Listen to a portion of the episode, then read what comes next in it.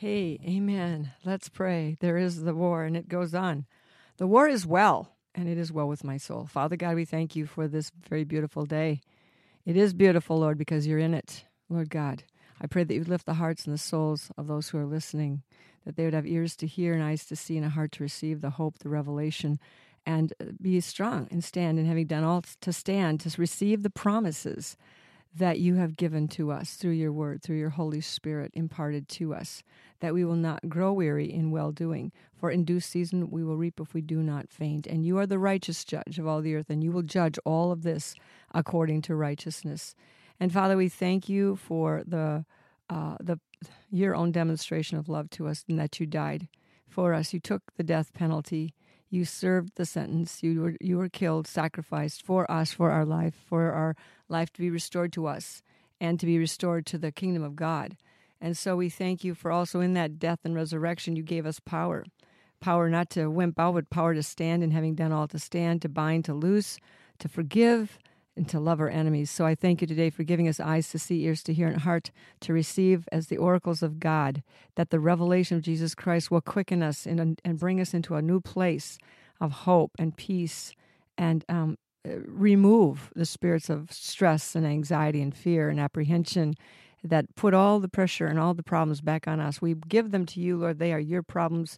We don't have any problems. You are the problem solver, and we are yours. So open our hearts, give us wisdom. May we speak again, as we said, as the oracles of God in this matter, in Jesus' name. Amen.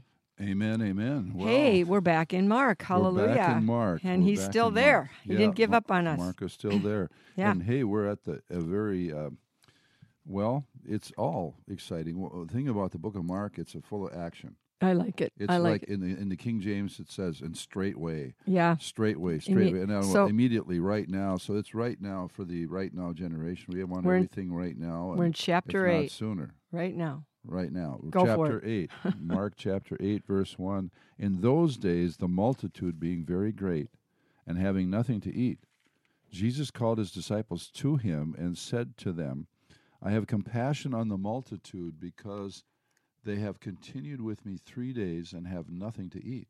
Mm-hmm. And if I send them away hungry to their own houses, they will faint by on the way, and for some of them have come from afar.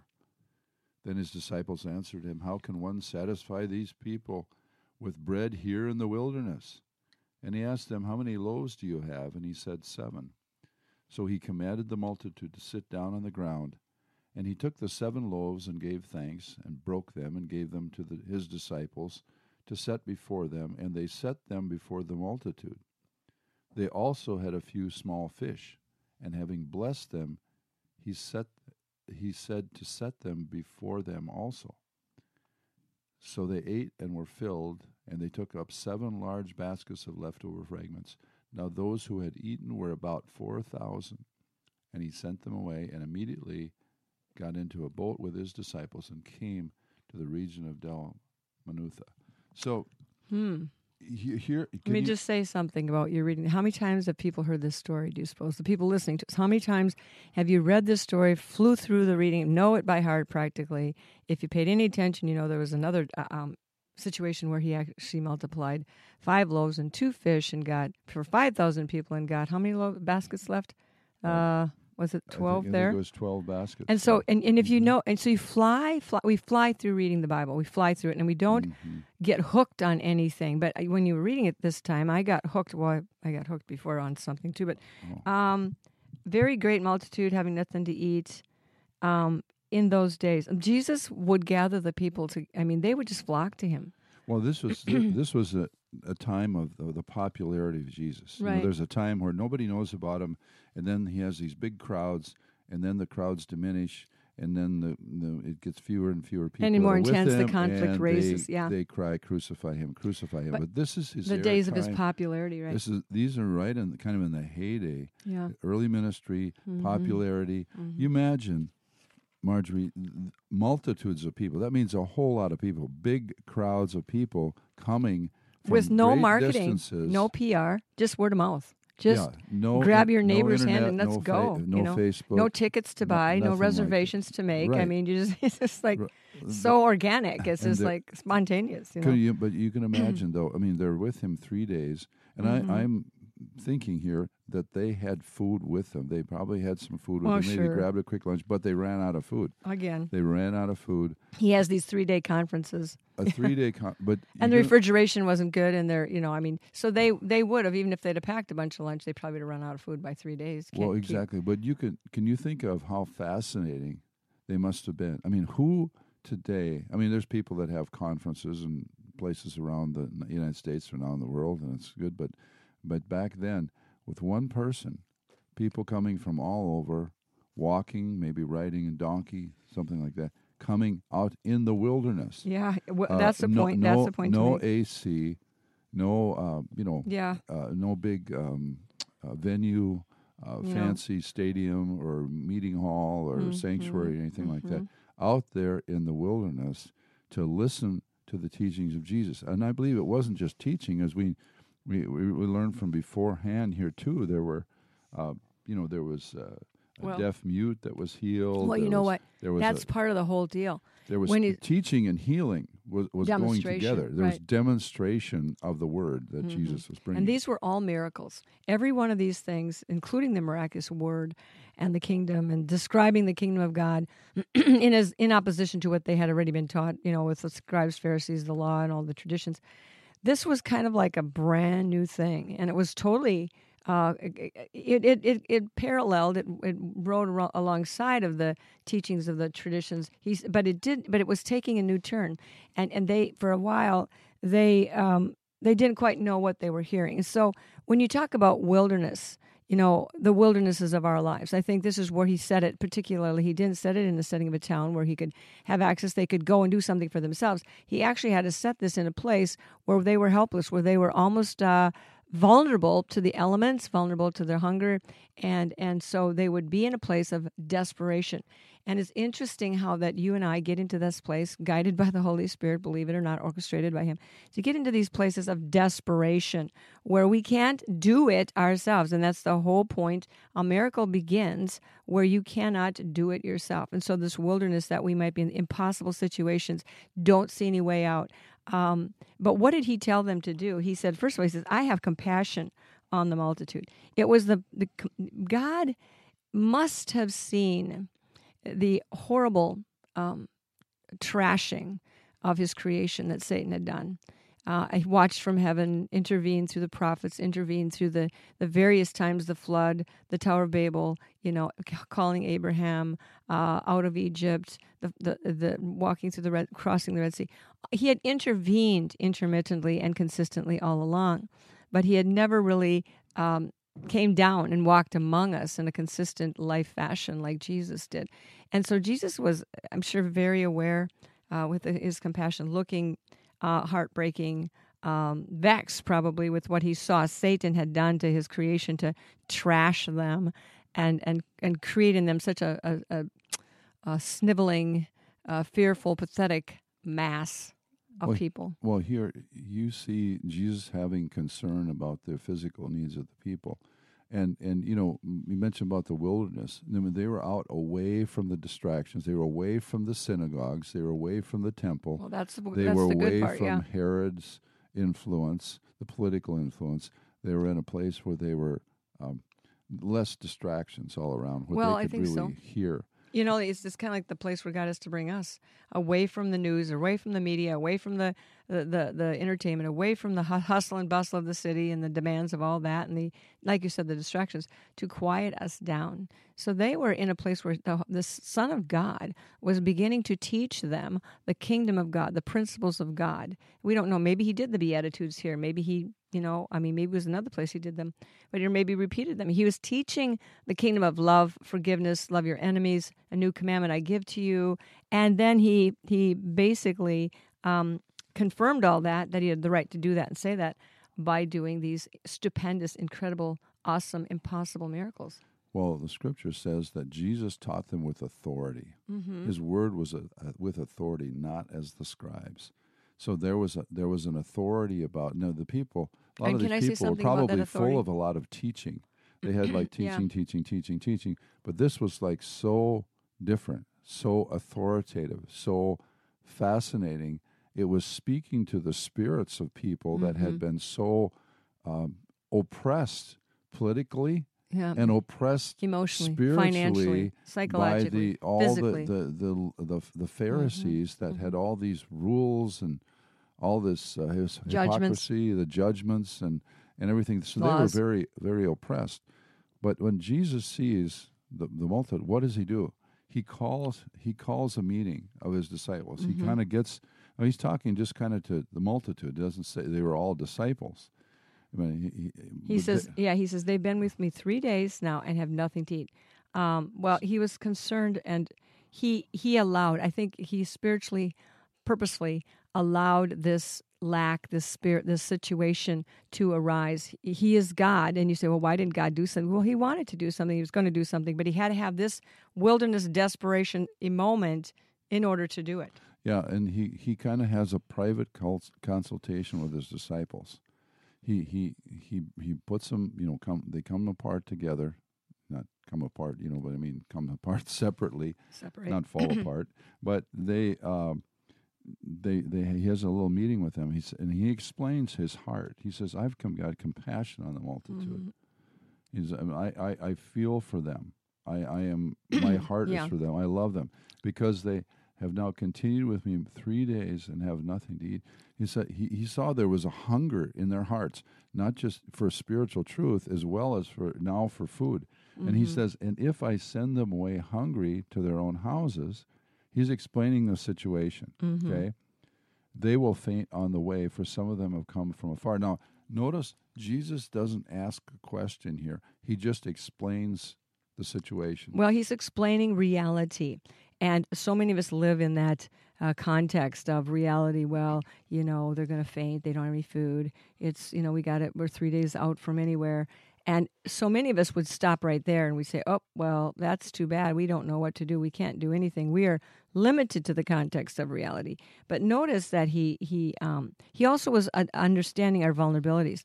You know, he God made us and actually made us weak, needy, uh, vulnerable by the very fact that we are, you know, not that big, not that strong, not that smart. We uh, have needs of food and water and right air pressures, and we need air to breathe, and we need right temperatures, or we die, we melt, we pass away. We are we're not that resilient to bullets. I mean, we're just pretty weak and vulnerable all the way around, and that vulnerability was an was intentional because God said in His Word, uh, to us that when we are weak, then He is strong, and He wants to be strong in us. But most of the people um, take that as a, a negative. They, they see their vulnerabilities as something they need to overcome or take control of, and Satan often uses our vulnerabilities to any number to be the, the need to be loved, the need to be noticed, the need to be um, uh, acknowledged. All of these things set us up. The need for justice, the, the desire for truth, um, the desire for God, to, to desire the presence of God. All of these things that we need and are built to desire because we're built in the image of God become opportunities for the devil to set up a hook and bait us with the things that we're looking for. And so the vulnerabilities here was hunger and weariness and tiredness and you know, but Jesus was not looking at the situation like we often do. Well, I don't have enough money. I can't do this. Uh, you know, it's never going to work. Blah blah blah. Well, think of the disciples here. It says, Then his disciples answered him. Well, Jesus really isn't even asking a question, Mm-hmm. they're answering him. So, so there, there's an implied question there. Okay, it's like, what are we going to do? How? Mm-hmm. Well, he says- thought they thought he was asking him them what well, to do. well, he, he was not asking a question. He Mm-hmm. was explaining a situation, implying it's like, okay, well, he. They're basically saying, well, Lord, what do you expect us to do? Mm-hmm. He says in verse, uh, they say in verse four, how can one satisfy these people with bread here in the wilderness. In other words, They're looking at reality. It's like, what They're can we do about it? What do you expect? To, do you expect us to do something here? yeah. He says, we have no idea. Resources. We yeah. have no idea how to feed all these people. hmm You know, yeah. and they're out in the place. I mean, obviously, wilderness back in those days, there were no food markets, no restaurants yeah. close by. Mm, yeah. No. Uh, Uh, quick wh- stops. what quick trips. what can we what can we do about it? And so sometimes you know we see a, a, a need, uh, Mhm.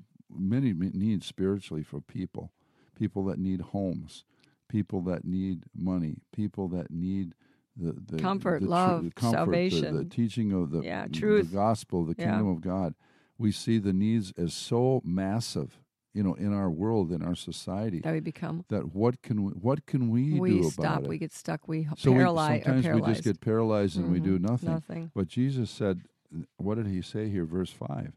And he asked them, How many loaves do you have?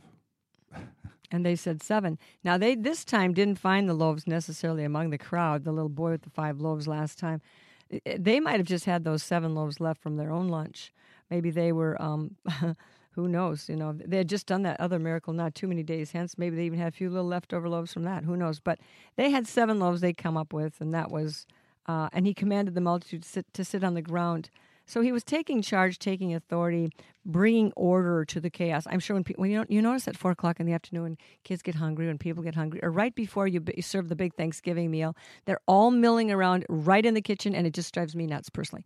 But you know, so if you come to my house for Thanksgiving dinner, stay out of the kitchen because I'm busy.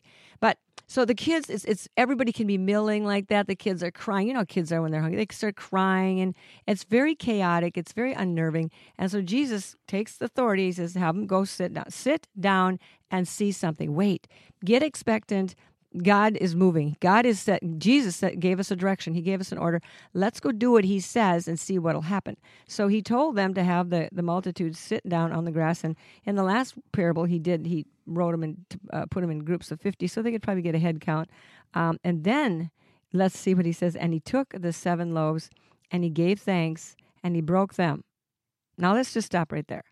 He broke. He he he took the loaves in His hands, the bread, the real bread the tangible bread, and he gave thanks. He looked up to heaven. Other translations or other uh, renditions of these uh, miracles, he always looked up to heaven. I thank you, Father. Acknowledged his relationship with Father, the Father, that it was good. That this was a, an act of the Father through him to the people. This was a demonstration of the Father's love, and then he broke them. Now let's just stop there for a minute, huh? Because this is what got me this morning. I was reading this. Um, and he broke them. He broke the bread. He broke. Now think about this. Just put your imagine. You see this. So you got this loaf of bread and you break it, and you hand that piece to somebody, and you break it again, and the loaf does not diminish, and you break it again. Um, it just keeps repla- replacing itself. It's it's like how, how is this? This is goes against reality. Reality says when you break off the loaf and and uh, the the the piece, the the loaf will diminish this loaf was not diminishing. And he he did that to seven different loaves and sent it out in seven different directions. And nothing was less. There wasn't nothing. It was like that is the miracle. The miracle is that it it, it goes beyond our understanding. Um it, you know it comes to we, can't figure this out. It, it, it goes beyond our reasoning. It's not reasonable. It's not logical. It, it doesn't work with our analytical mind to figure this out or or, or you know it, we don't know the nanotechnology behind it or whatever. The mind has to surrender to the spirit and knowing that the spirit uh, has got this. The spirit of god is superior. The spiritual dimension is superior to the natural carnal dimension we often get you know like caught up in time and space. We live there. We're bound with the natural laws. You know like gravity you jump out of a tree you're going to fall velocity you go too fast you're going to not make the corner. You know rely we, we we actually jerry we actually rely on our experiences a lot. We we judge and move forward by what it was in the past what it looks like what we know you know the outcomes usually will be. So we're living but this was against all of that Well, right. I mean, seven loaves, and and you think of you think of how God has worked in that way all through.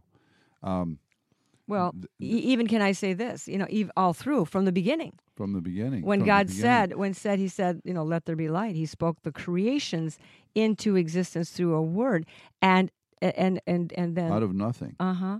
And and it wasn't bound by. I mean, it was just God spoke it out of His mouth. The word came, and it created the processes that brought forth butterflies and babies and all other things imaginable.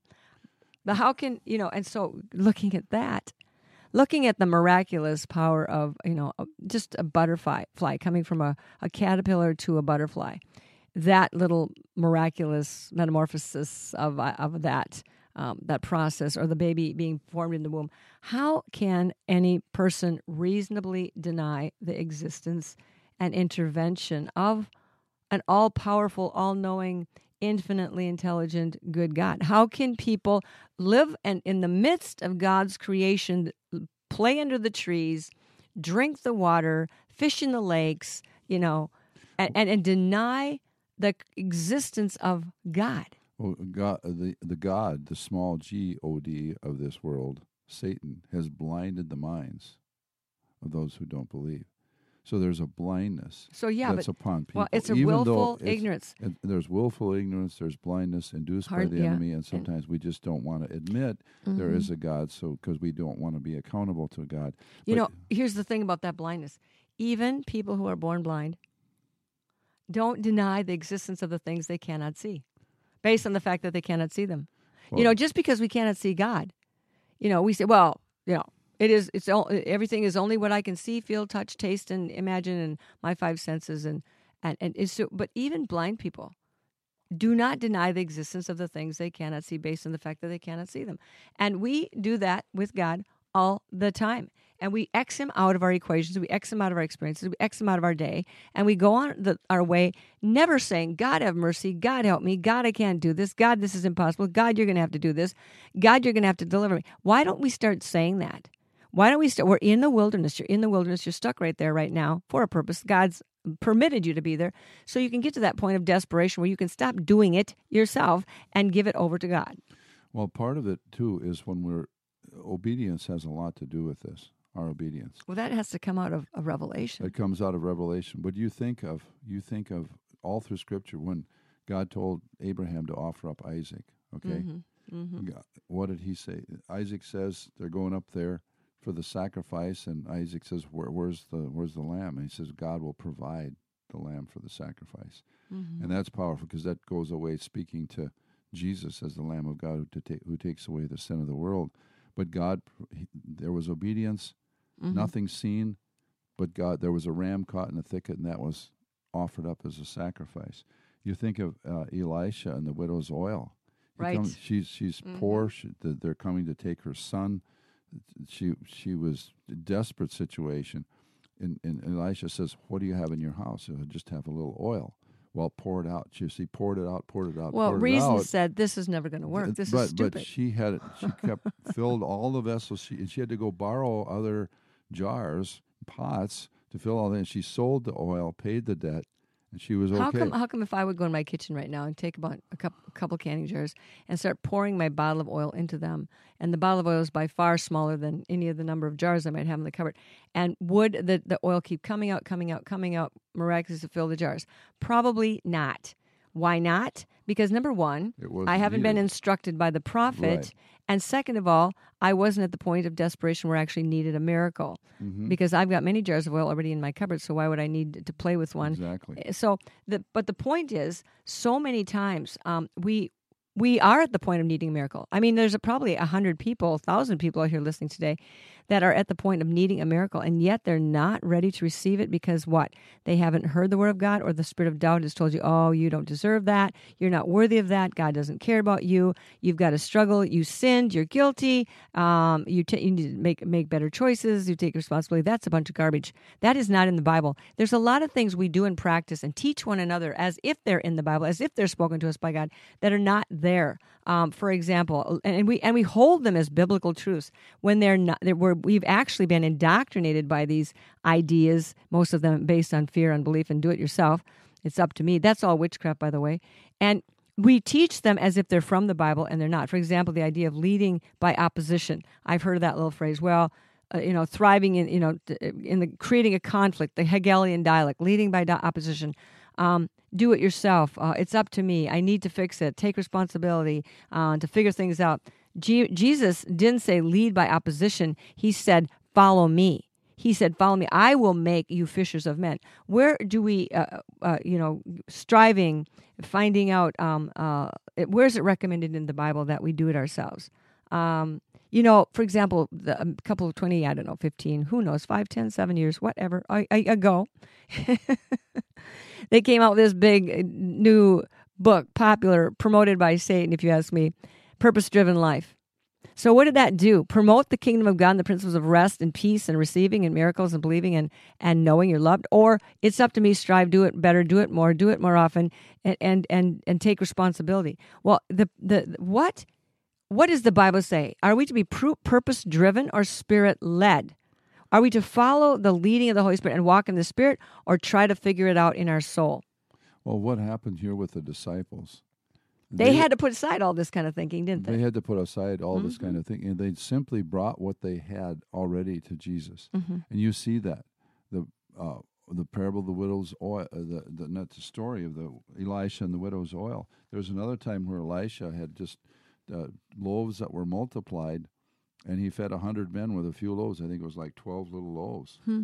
And and he had plenty left over. So there was there was a precedent for the right. feeding of the 5,000, 4,000 right in the ministry of Elisha. And then remember when they were going to build the tabernacle at the command of the Lord, mm-hmm. they brought uh, everything the things that were needed. Silver, everything gold. it says everything they mm. had. They brought what they had, and what they had was sufficient to do the job. And more than enough. Right, they had leftovers. So they had to, they had they had to stop bringing mm-hmm. the offering. So what happens here? What, what's happening here, Marjorie, is that the disciples are giving what they have to Jesus, and they're participating in the miracle. Yeah, but here's they're the bringing point. what they have. They're handing out the stuff. Correct. Okay? They're they're handing out. They're they're but they but they were just simply at this point servants, stewards of the of the miracle of the blessing because they weren't multiplying the bread at this point. Well, they right. were handing out the multiplied bread. Well, they exactly what they do, but still they were participating. Right. They were part of the miracle. And the thing is for us, as as as we are obedient before the Lord, bringing what we have to the Lord he and stepping out, uh-huh. He will multiply. We will Take see. Um, there will see, and I want to. Uh, we will see the miracles unfolding, the work of God unfolding. Can I? Yeah. Right before our eyes, right within our hands. If if we uh, are true to um, yeah, him. take heed to his call. But the thing is, too, the devil knows that we're so desirous of these things, and that so many people will take this step of faith and they'll get out on a limb and they'll sell all that they have, or they'll they'll do some strange, uh, uh, extreme thing thinking and believing that they've heard from God and they have not heard from God. I know of yeah. people who have married people thinking it was God and it wasn't right. God. I know people yeah. who have sold all their stuff and the livelihood from under their children's, taking the bread off their children's plate to, to go do some crazy extra, extravagant religious thing and it was not from God. And mm-hmm. people will step out on a limb, the limb will break. You can't do this unless you have a revelation of Jesus Christ and know that you know that you're walking in the Spirit. And even then, when you do that, like the disciples later on. Notice Peter here, all he could do is pass off the bread. But Peter was being um, trained up to believe that there is a spiritual dimension, there is a command, there is an authority, there is something that goes on there. There are ways to get things done in the spiritual world. Um, the Satanists know that, obviously. Uh, let's see if the Christians can figure that out. There are things that get to can be done in the, like when Peter finally got this, he and John were walking into the temple that one of those first days after Jesus ascended, and the, the guy there was lame from birth, and mm-hmm. and and Peter says, um, "Yeah, I check my pockets. I have silver, no no silver, no gold here to help you out and give you a little because the guy's a beggar and that's all he does is beg for a living. I mean, to eat his bread." But the, but he says, but something better I have in the name of Jesus Christ. And he saw the faith in the in the in the layman, and he also had the faith in him. And he said, Rise up and walk. And this is where I believe it began for Peter. This this day that started with the multiplication, with the seeing the blind eyes open and the, and the deaf ears hearing, Jesus Peter now has full he's he's up to speed. He has the full revelation of these miracles that um, come out of a relationship and fellowship with the with the King uh, and kinship with the King of Kings and the Father of the King. Uh, you know, we we ha- that's where God wants us to go. He not just to be in need of a miracle all the time, in need of and oh pray for me, pray for me.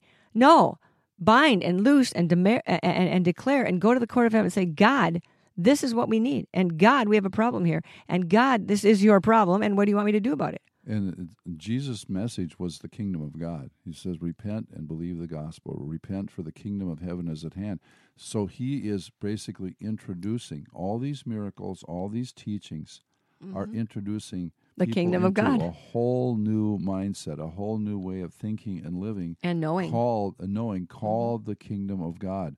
All this is training and preparing his disciples to move into the kingdom of God. And Jesus is also here introducing us to his intimate relationship with the Father and the, the love that they have, the knowing that that he would not be let down or uh, denied the request that he was that he was uh, making before the Father. He said, "Thank you, I thank you, Father, thank you." He looked up and thanked God. It says, um, and and so um, you know when he gave thanks so the people knew that there was a, a, an authority and a divine connection with the creator god that's what jesus was demonstrating here that he was in full obedience and there was a, a, direct connection between him and the father. It was like the father said yeah feed them. And jesus was just doing what the father said. So they again jesus is proving who he says he is that he is the son of god. And you know when, P- when pilate asked him well tell us are you the son of god? He said you said it. I don't need to say it again. But he was demonstrating this the whole time he was here that there was something real something beyond our reality, something that was more powerful than reality, which was the truth about the whole backstory, the relationship between God and, and Satan, the relationship between the Father and the Son, uh, the, the rescue mission that Jesus Christ was on. And this is exactly what that was. This was a rescue mission to rescue creation out of the grip of the evil one, that it was had been snared and was being swallowed up and destroyed in the pit and there were ma- many dangers in the pit. There was the Roman uh, government, the Roman armies. There was the poverty. There was the Herodians. There was the the the, the religious demons. These precious people were absolutely beaten down, and and and Jesus was here to bring hope and and rescue, and and and to know, you know, that even in this situation, as we would need to know, that Jesus was not saying, "Oh, where's the Father? Look at this." I can't believe what's happening. You know how we mumble to ourselves, murmur sometimes? This is so bad, never going to work. Oh, it is what it is, never going to change. Jesus never, ever, ever, ever, ever, never, never, never said those words. He didn't deny what it was. He didn't. He didn't deny what it was, but at the same time, he uh, he was there for the people. He said, "All things we know, all things work together for good, even the most difficult, the most oppositional, the most unfair things that happen to you are actually, or us, are actually part of God's tapestry. They're woven into the tapestry of your life to make, to redeem, to reco- re- restore, um, to, re- to, to re- reveal the beautiful things for those who love God. There are black th- threads in that tapestry that define things, and in our lives there are black moments. And yet, many people who go through these dark, dark times say, "I wouldn't. I'm glad I went through that. I really learned. I learned to to, to trust. I learned to rest. I learned to surrender. I, I learned to know that I could trust in God and that all things do work together for good. So, in this critical hour, I mean, we're in critical days. Actually, is today. I think yeah, today there's some sort of thing going on with the sun somewhere, some sunspots or something. There's other. always something critical yeah, going on that could blow day. us up. You know, again. Right. You know, you know, but God has got His hand on creation. The sun isn't going to rebel against God. The sun isn't going to do anything until God says to do it. You know, the moon isn't going to stop shining until God says don't shine. You know, and and even though the the devil, believe it or not, messes with the weather, and a lot of our weather that is not anymore from God. It is not a judgment of God. It is a plot of the enemy to try to destroy and kill human beings, their homes, their livelihood, their hearts, their their futures. That's not God. God does not do that. Remember in the book of Job when God gave Satan permission after Satan, you know, demanded, "Let me test them." God says, "Okay, go test them. I got it. Go do what you can." He immediately took a, a, created a whirlwind of some sort and blew the house down completely, tornado, whatever that killed the 10 kids inside that all belonged to Job. And so that was not God. We know that wasn't God. So not don't get stupid and think every bad thing. You can rebuke some of that weather, people. You you know, when it's coming from Satan, when hurricanes are coming to destroy people, when tornadoes are coming, when there's Mm-hmm. there's too much rain coming, when it's too dry, like it was in the, the Old Testament, the books were the three and a half years no no rain. You don't have to put up with that. That's not necessarily God. God says, "I give you power over all the power of the enemy," and part of the enemy's power is using against us is to attack us with these kinds of things. I know this is off the subject, but nonetheless, it's on the subject because we do have power and authority as the Lord gave us. So start using it. Bind. That means you forbid. I you will not do it. No devil, you will turn that rain back. No, I don't need six more inches of rain on my garden. You will not. No, you will not. In the name of Jesus Christ, I send this this weather, this rain, whatever, back to where it came from. I you know, we get confused because we think all the weather belongs to God. It does not. Nothing. Everything is is been tampered with, and nothing is as it appears. Well, Satan, there's sometimes Satan directly influences these storms and stuff, and then a lot of times he has the full cooperation of human beings Who work believe with- in witchcraft who- and- who- and- who and evil. with him Yeah, and using, because- using all kinds of technologies. oh, well, he couldn't do it without him. The weather. And so Satan forth. could not do anything to us without getting our cooperation. Look at all the people that are cooperating with him. How stupid is that? Well, we're going to talk about some people here in a little Well, bit that were we- cooperating yeah. with the enemy. So But here, we but listen to this. So, in spite of all the ways that that looks and feels, and the the feelings of the moment, we need to go back to like Peter did in, in the in the temple, and like Jesus did here, you know, and take authority over the situation. He he he took authority because he absolutely. You know why Jesus could do that? Because he absolutely knew who he was. And how did he know who he was? Because he knew where he came from. He knew that he came from heaven. And when you and I know who we are and know where we come from and know we're created in the image of God, and that's our first nature, that's our original nature, that's our divine nature, and it's not all this demonically contrived, you know, agreements with sinful human nature. You, do you want a sinful human nature? Do you want to be divided between a sinful human nature and a divine nature? Or do you want to go back to your divine nature? By God's grace and the power of the Holy Spirit and sanctification, holy, holiness, you and I can go back to our original who we are in the image, made in the image of God nature. And I don't have to fuss around with this sinful human nature because that has been taken care of at the cross. And if we follow Jesus and obey him, it will be under the blood and it will not have power and dominion. However, most Christians are thinking they still have to somehow defeat their sinful human nature, which is a concept that Satan put in the snake pit to get you to believe so that you believe you are what you do. And if you do bad things and you sin and, and sins are committed against you, then you're bad. But that is not, then, then you get all tangled up in how can I do any holy good thing if I have a sinful human nature? There you go. He's pulled you out at the very root and made you double minded. We got to know that we are God's, we are good, we are his servants, we are dead, as a matter of fact, cru- crucified with Christ, and that now his spirit lives in us, and that we are here to take dominion over the things that God gave us power and authority over. And those things are specific and different for different people, but ultimately it's to bring the goodness of God, the truth of God, the revelation of God to the earth, to the people of the earth. well, the goodness of God took dominion over the situation here. Mm-hmm. In Mark uh, 8 8 says, So they ate and were filled. They didn't just get a little snack, Mm-hmm. not just a little teaser, not just a little hors d'oeuvre. They ate and they were f- filled. It, it means that they were really like full, Mm-hmm. full, full. and they took up seven large baskets of leftover fragments. Now, it's interesting, in the feeding of the 5,000, it says there were 12 baskets. There were 12 baskets that were fill, full left over. Here, seven. How come? Okay, there was 5,000. There was 12 baskets. Here, there's, there's how many? There was seven. Let me just look here. Um, let me see. The numbers are different, but yeah, yeah. So, okay, there were seven lar- large baskets. Okay, Mm-hmm. so in the twelve, it means in the feeding of the five thousand, there were twelve baskets, but they were like little baskets, like little personal size baskets. okay, This, this, the word that's used for basket here, like a fish and chips basket that you order at yeah, like a little okay, fish and chips Basket. type sort of basket, personal size ham- basket. hamburger okay. basket or whatever like Okay. that, personal size basket. But this, these baskets, these seven large baskets, it says here in the New King James of leftover fragments, it's it was is really big baskets. It's the same word that was used when they let Paul down off the side. Later on in the book of Acts, we read that he had to escape Damascus. they were out to kill him. They let him down by a rope over Mm-hmm, the side of the wall in a basket. Now he wouldn't be in a personal size basket; he wasn't that small. Mm-hmm. So it was a big baskets full. That they that carried was- stuff in, you know, Yeah, like, like this was like huge bad. This was this is yeah, this is big baskets full. But uh, about four thousand, he sent them away. They had plenty to think about for sure. They'd experienced a miracle. They'd eaten a miracle.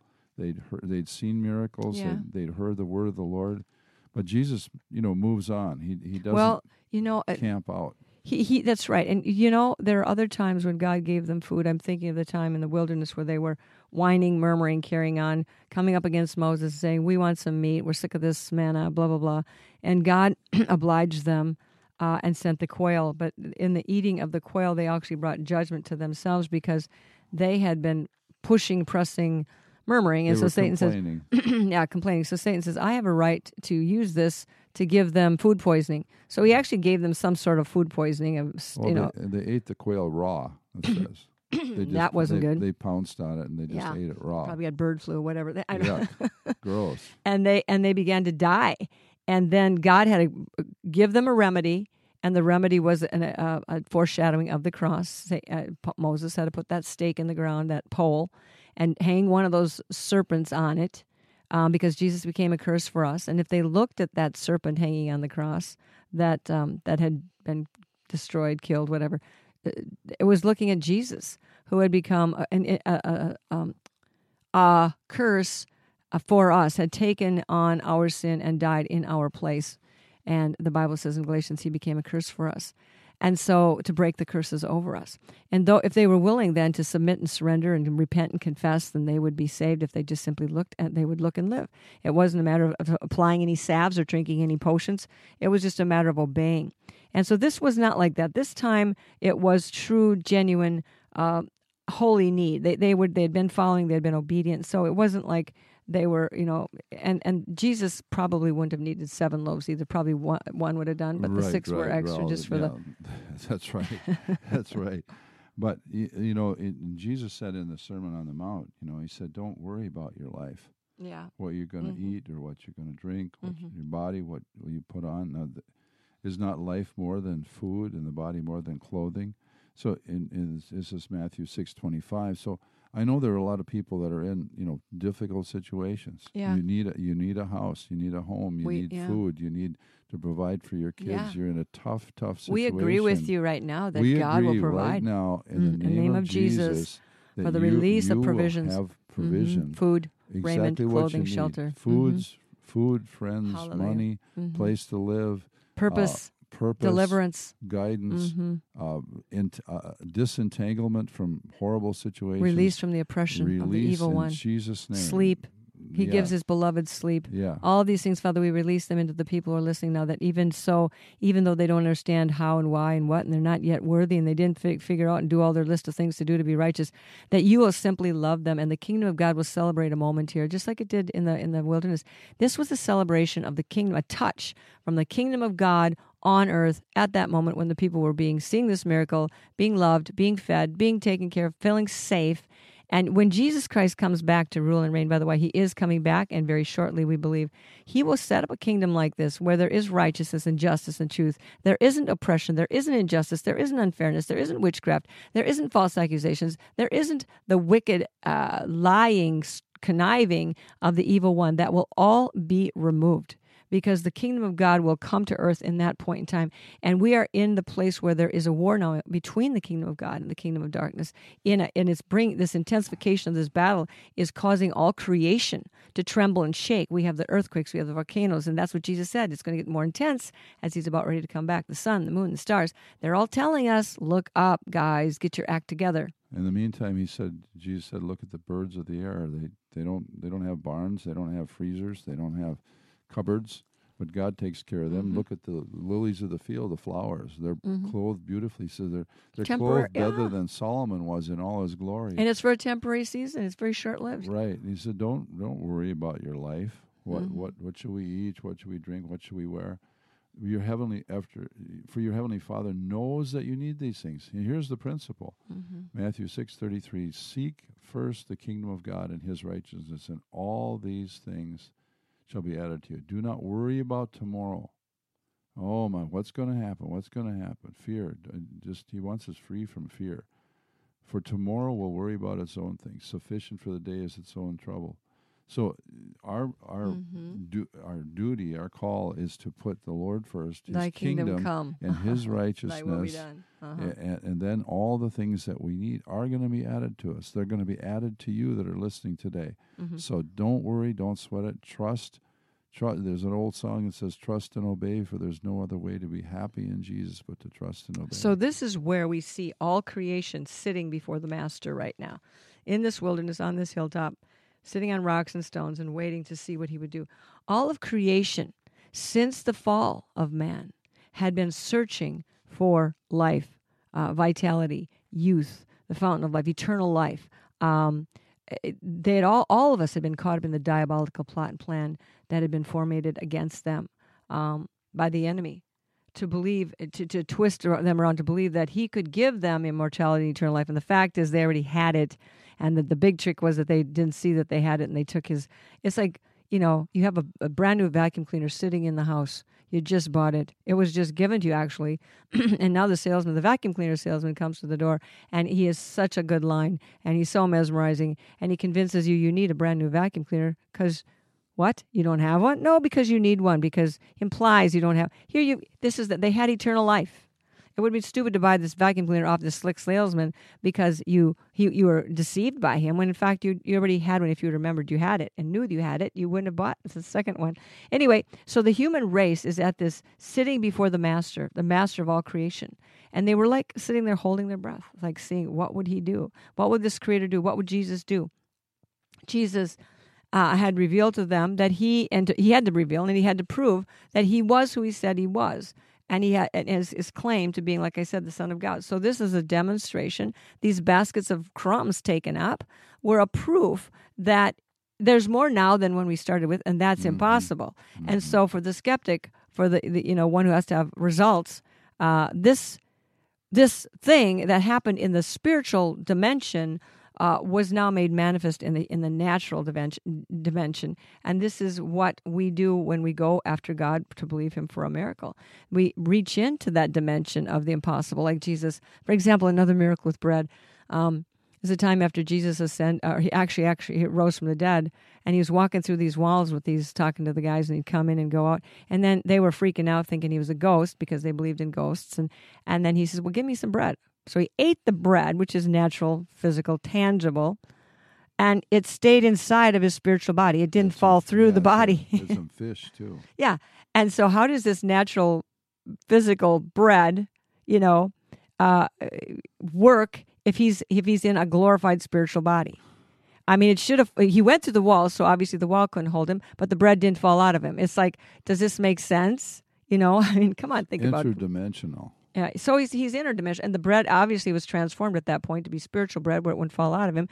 And the walls were let, you know, he was wa- walking through the spaces in the walls, or whatever he's doing. I don't know, but he is the creator. He's got this all figured out, and so they were beginning to believe these miracles were very important to the teaching. He could have just taught, taught, taught, and it sounded good, slick and wind, and, yet when, when where the rubber meets the road, you know, a lot of times these pre- these preachers, the evangelists, they're preaching slick and fast, and you know, wow, and you know, awesome, and blah blah blah. And then when it comes time for prayer and the prayer ministry and the altar ministry and the deliverance time, they're gone. Their bodyguards sweep them sweep them away, and you can't find them. They're off back. Or it's, or it's just a big show. Well, that's what it is, a big show. Because, you know, I'm not criticizing people. I'm just saying if you're a minister of God, then stay for the end, okay? Don't walk out on the thing when it gets tight and tough and God says, okay, now it's time to demonstrate. Put, put your, the proof is in the pudding. Pull the pudding out of the oven and taste it. Let's see if, if this is really what God says and believe Him for miracles. And if you don't think you can do that, then stop thinking and start knowing and read your Bible and listen to what the Holy Spirit says. You may have great miracles inside of you. You may have the gift of miracles, and you're the one who's got the most doubt going on because Satan always does that. He puts, you know, he tries to contradict, contradict our gift by putting us in the position of its opposite. And so the, the the greatest place of greatest gifting is also the place of your greatest struggle. So if you're feeling doubtful and don't believe in miracles and God understand everything, you probably have the gift of miracles. And we need you guys to come forth because we need the miracles, the power demonstration of God right now because we're running out of time. Mm-hmm. So Jesus is moving on. Okay, Yeah, we can move he's on. moving on to Dalmanutha to a different place on the uh, kind of the other side of the Sea of Galilee at this point. Uh, it's the same place as Magdala, where uh, Mary Magdalene, Mm-hmm. we read about her, you Mm. know, uh, later. Um, she was from there, Magdala, from this area. Magdalene. Yeah, Mm, so he comes here, but he, he, here's here's a very interesting, and maybe we can kind of just go here read it. for a little bit today. Sure. Verses eleven and twelve of Mark chapter eight. Then the Pharisees came out and began to dispute with him, seeking from him a sign from heaven, testing him. But a sign. Did they miss the, the were they did they miss out on the at the wilderness? They weren't like, there. Hello. We want to see a sign. Oh my goodness. But he sighed. How out of touch. He sighed deeply in his spirit and said, Why does this generation seek a sign? Assuredly, I say to you, no sign shall be given to this generation. Now, it's interesting. I just want to read this from uh, the book of Mark. Uh, Amplified? In the Amplified, Mhm. Um, verse 11. The uh, the Pharisees came and began to argue with and question him, demanding from him a sign and a testing miracle from heaven, Mhm. maliciously Mhm. to test him. So that sounds like what's politically what's going on today. This is real parallel, just, if you ask this me. is just malicious. Well, just oh, malicious. show us. It's like vile. it's like okay, hateful. guys, you haven't seen enough miracles. You think one more miracle is going to well, make they're they're calling believe? they're calling his authority into into uh, question. You know, Oh, they're they're they're they're seriously they're feeling s- threatened because they are threatened well, and because by the truth. you know, if you notice too, the mo- how this goes back and forth. God makes a move. God gives you a breakthrough. You're rejoicing, blah blah blah, and then 20 minutes later, the devil gets to make his move, or maybe two days later, maybe a week later, and so it's this back and forth thing. And so Satan is trying to rip back, pull back out from your hand, grip out, out of your grip, the the confidence, the blessing, the love that God has given you by making you think, see. It doesn't work, or it doesn't last, or it doesn't work for me, or whatever other kind of lie he puts in your mind. And Satan comes disguised as your own thoughts, and you don't realize that. You think that the thoughts you think, you think the temptations you're being tempted to have are you. They are not you. Why would you do that to yourself? Why would you set yourself up in opposition to yourself, to cut your house in half, to divide yourself, to make a civil war within yourself? Why would that? How would that prosper you? Jesus said, even the devil's not that stupid. He doesn't divide the house against himself, and yet we've got all of this. And so we see in this context of the Pharisees coming, they definitely are on the other side. Oh, absolutely. And in Matthew 16, 1 through 4, then the Pharisees and Sadducees came testing him, asking that he would show them a sign from heaven. And he answered and said to them, When it is evening, you say, It will be fair weather, for the sky is red. Ah, And in the morning, pay attention. hmm It will it will be foul weather today, for the sky is red and threatening. Hypocrites! Oh, Jesus was very politically correct, wasn't he? He was. I love it. Uh, you know how to discern the face of the sky, but you cannot discern the signs of the times. And we've got Doppler radar. Uh, We've got we can watch the all this weather stuff on our phone. There's the weather channel. We got all this stuff, technology about weather and the mm-hmm. signs. Where we in can't the discern the sky. sign we of the can't discern the signs of the times. And he And called them hypocrites what did because Je- what did Jesus say about those that were just looking for sign? Show us a sign. Show us a sign. We want to see something here. You know, it's it's just it's just a snooty snooty attitude that they have. Verse four: A wicked and adulterous generation seeks after a sign, and no sign shall be given to it except the sign of the prophet Jonah. And he left them and departed. He didn't. what was the sign of the prophet Jonah? well, three days and three nights. He'd Jo- be in the well. In the he was the in the in the belly of the whale of the Mhm. whale, not the Mhm. whale, the great fish. Doesn't say whale. We're Mhm. assuming it's a it's a whale, but it's a great fish. And three days and th- the sign was Jesus' death and resurrection. Mhm. That's the sign of signs Mhm. that gives him that, That's the that ultimate says miracle. that Jesus Mhm. Christ is Lord. The Over death. That's the proof of the pudding. over death, over, over life, death, oh, over the powers of hell, Right. over Satan, creation, over creation, over reality. over reality. uh-huh. the over the oceans, Yeah, over the Yeah, wind. He right. he de- demonstrated his power over the oceans, the water, the wind, the the tempests, the, the bread, the natural, the and, and death. He, he is Lord of creation, and yet Satan has done a ma- uh, marvelous, you know, in quotes here, job of convincing us there is no God, God does not exist. He has simply distracted the young generation with all of their virtual reality gadgets and devices to keep them from knowing real and true life. And, and, and, and they don't know the Bible, they don't read the Bible. And you who do know the Bible get pu- pushed off of your, your standing, having done all to stand base of faith and knowing by some little thing that comes by and you say, oh no, oh no, oh no. Why don't you instead of saying, oh no, you say, no way? And why don't you instead of getting freaked out and anxious begin to say and de- declare, all things work together for good. All things, even this thing that appears to be bad, uh, was, is going to work together for good because we see how this goes back and forth all the time. The Pharisees are attacking Jesus because what? Because he did a good thing? Yes, because they hated good things to be done in the name of God because they weren't for God. That, that was not their God. Jesus' is God, the Father, was not their God, although they declared and thought he was. But what their fruit, the fruit of their life was, was simple, simply jealousy, obstruction. These are the original obstructionists right here. Talk about obstructionists. That's a good word for them. They were mm. resisting the will of God. And please, people, I'm telling you what, God is almost done with all this obstruction and rebellion and resistance and witchcraft and conniving and swamp and snake pit. He is about ready to pull the cover off this thing and open it wide open.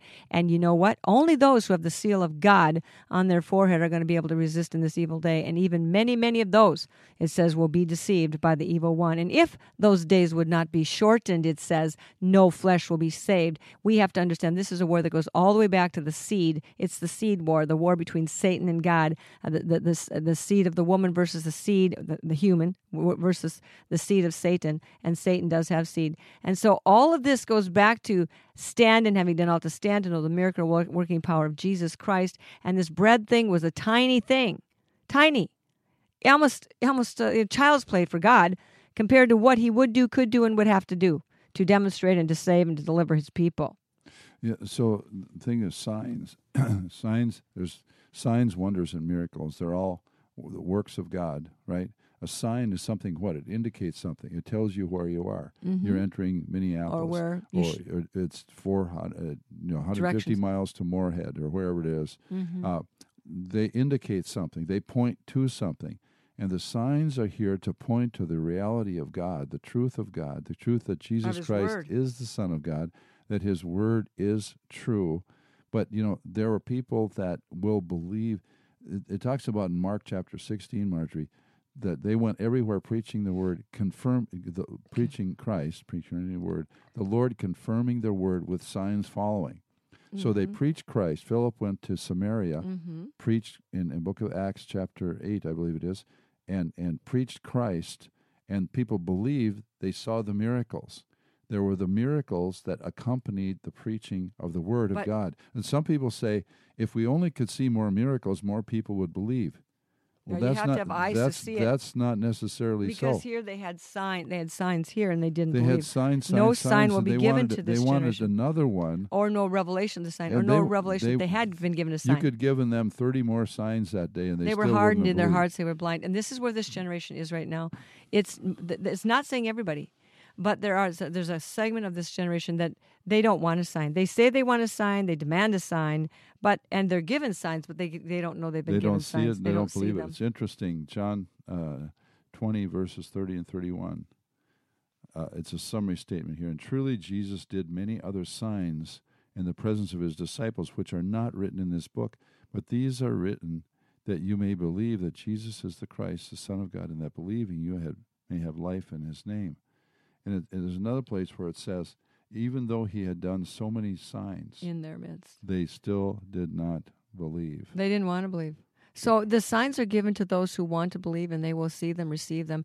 And for you and i today as we kind of wrap this up we do live in a, in, a, in a, a, a world that's beyond the natural a world that's beyond reason and logic and, and, and things that make sense it's called the spiritual dimension. It's called the dimension of god. The spirit of god it's called the miraculous dimension. Uh, but the thing is uh, we, we need to be co- comfortable living with god walking in the spirit of god being here, assigned here to the terra firma, planet Earth, but also being connected with the, the will and purposes of God in heaven, for we are just simply ambassadors here, citizens of heaven, stationed here on earth to do the will of God, to bring forth the hope, the joy, the good news, and do what God says to do. And if that includes miracles, then go for it, God. Thank you, Jesus, for hearing us this day, for making note of our hunger, our wilderness situations, our desperations. Thank you, Lord, you made note of the widow with the, uh, the who, who, had the son who had no money. You took note of her, sent the prophet to her uh, to re- remedy her situation. Take note of your people today, and send your prophets to them to remedy the situation, so that we might all be come to the place of comfort and peace in your spirit. I just pray that we would not look at reality, but we would look at your power. We would not be conformed to this world and the rationalizations of this world, but that we'd be transformed by the renewing of our minds, so we might prove what is that good and acceptable and perfect will of God, living in the miraculous, being obedient to what you speak to us.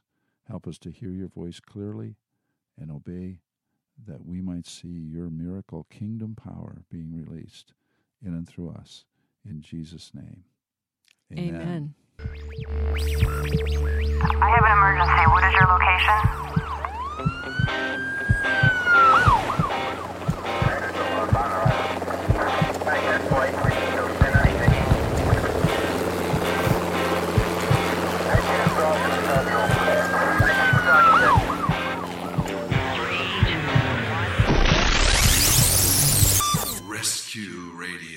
Because there's a war for your soul.